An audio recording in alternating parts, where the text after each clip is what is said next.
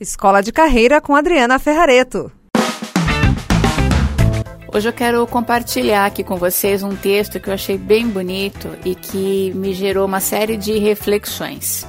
Primeiro eu vou ler o texto e depois eu vou trocar ideia com vocês dos insights que ele pode é, ajudar a gente a ter, né? Então vamos lá. Ao receber um novo paciente com uma doença grave, penso que estamos ambos sentados à margem do rio. O paciente precisa atravessar para a margem oposta. Ele tem que fazer isso antes que anoiteça. Eu não conheço o paciente, mas conheço bem o rio. Sei onde ele é mais fundo. Sei que, em época, ele é cheio de piranhas. Sei que também é, tem momentos de corredeira. Meu paciente não. Só que ele é quem precisa atravessar e tem que atravessar agora. Não vai dar para esperar a melhor época do ano, quando o rio está mais favorável à travessia. E ele conta com o que eu sei sobre aquelas águas para tentar chegar em segurança do outro lado. Às vezes, o rio é estreitinho e eu posso dizer para o paciente: Olha, pode pular. Eu garanto que você chega do outro lado sem nem molhar os seus pés. E ele vai e fica tudo bem. Às vezes, o rio é mais largo, não dá para pular. Mas eu sei de um trecho onde ele é mais raso e posso dizer para o meu paciente: Ei, você vai se molhar, mas vai chegar do outro lado em segurança. E ele vai. Ele chega encharcado do outro lado, mas sorri agradecido e segue o seu caminho. Só que às vezes, muitas vezes, o rio é bem largo e bem profundo. É tão largo e tão profundo que eu vou ter que ter muito mais critério ao avaliar as chances dele chegar do outro lado. Eu vou ter que perguntar, por exemplo, se o meu paciente sabe nadar, se o preparo físico dele está em dia, se ele tem medo de água fria, e dependendo do que ele me responder, eu vou poder orientá-lo dos riscos da travessia. E ele vai poder decidir se quer corrê-los ou não. Pode ser que o meu paciente não saiba nadar, Pode ser que ele esteja numa condição física tão ruim que apenas de olhá-lo sei que não vai conseguir chegar do outro lado. Nessa hora é que eu vou ter que ajudá-lo a tomar as decisões certas, para que ele não morra se debatendo desesperado no meio do rio gelado. Se ele decidir correr o risco, vou pegar minha canoa e atravessar do seu lado, orientar cada braçada Estarei ao seu lado se ele não conseguir completar a travessia. E vou garantir que sua despedida seja digna e tranquila. Se ele quiser permanecer na margem, não tem problema. Eu vou ficar do lado dele, fazendo companhia até a noite chegar.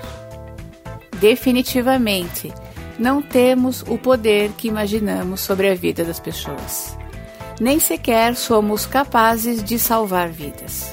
Na melhor das hipóteses, conseguimos adiar o momento da morte ou trocar uma forma de morrer por outra, que ocorrerá um pouco mais adiante. E assim, olhando para o rio, fica fácil entender que estamos muito mais para equipe de apoio do que para guardiões das vidas dos nossos pacientes. Então, que sejamos a melhor equipe de apoio com que eles possam contar, sempre. Esse texto, que na minha opinião é maravilhoso, é da doutora Ana Lúcia Coradazzi. Ela é médica oncologista clínica. Foi assim que eu recebi o texto com essa autoria. E eu estou compartilhando aqui com vocês, primeiro porque ele me sensibilizou bastante, e segundo porque vale aqui grandes e boas reflexões. A primeira delas, eu acho que é essa analogia de que é, a gente está de um lado do leito do rio e tem pessoas no nosso entorno que estão do outro lado do leito do rio esperando a nossa ajuda. E essas pessoas podem ser da nossa família, podem ser pessoas do nosso trabalho, ou tem relação com o tipo de trabalho que você tem e a ajuda que você fornece para as pessoas. O fato é que quando a gente se olha é, como uma equipe de apoio, eu acredito que muda toda a perspectiva da maneira como a gente olha as nossas relações com as pessoas. E se a gente está numa equipe de apoio, por assim dizer, quais são os nossos papéis? Então, acho que a primeira coisa é a gente entender que de fato a gente não tem controle e nem tampouco pode mudar as pessoas. E quando a gente toma consciência disso, com esta humildade é, de entender é, o pedaço né, que nos cabe da história, as relações também se pacificam mais. E eu falo isso de um lugar que eu conheço, porque muitas vezes eu tentei atuar é, tentando salvar as pessoas de várias maneiras, inclusive pessoas que não queriam ser salvas. É como se eu tivesse uma arrogância de querer fazer uma coisa que a pessoa de fato não estava disposta, mas eu achava que ela precisava. Eu achava que aquele era o melhor.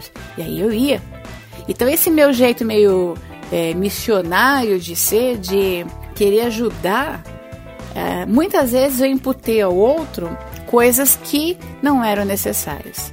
Então, a primeira coisa que me veio à mente, como eu já tinha dito, é que quando a gente humildemente entende que o nosso papel de apoio, de equipe de apoio, nós vamos fazer aquilo que de fato o outro quer. Então, se tem uma percepção aqui importante é sempre que alguém precisar de ajuda, ela vai virar para você e vai pedir.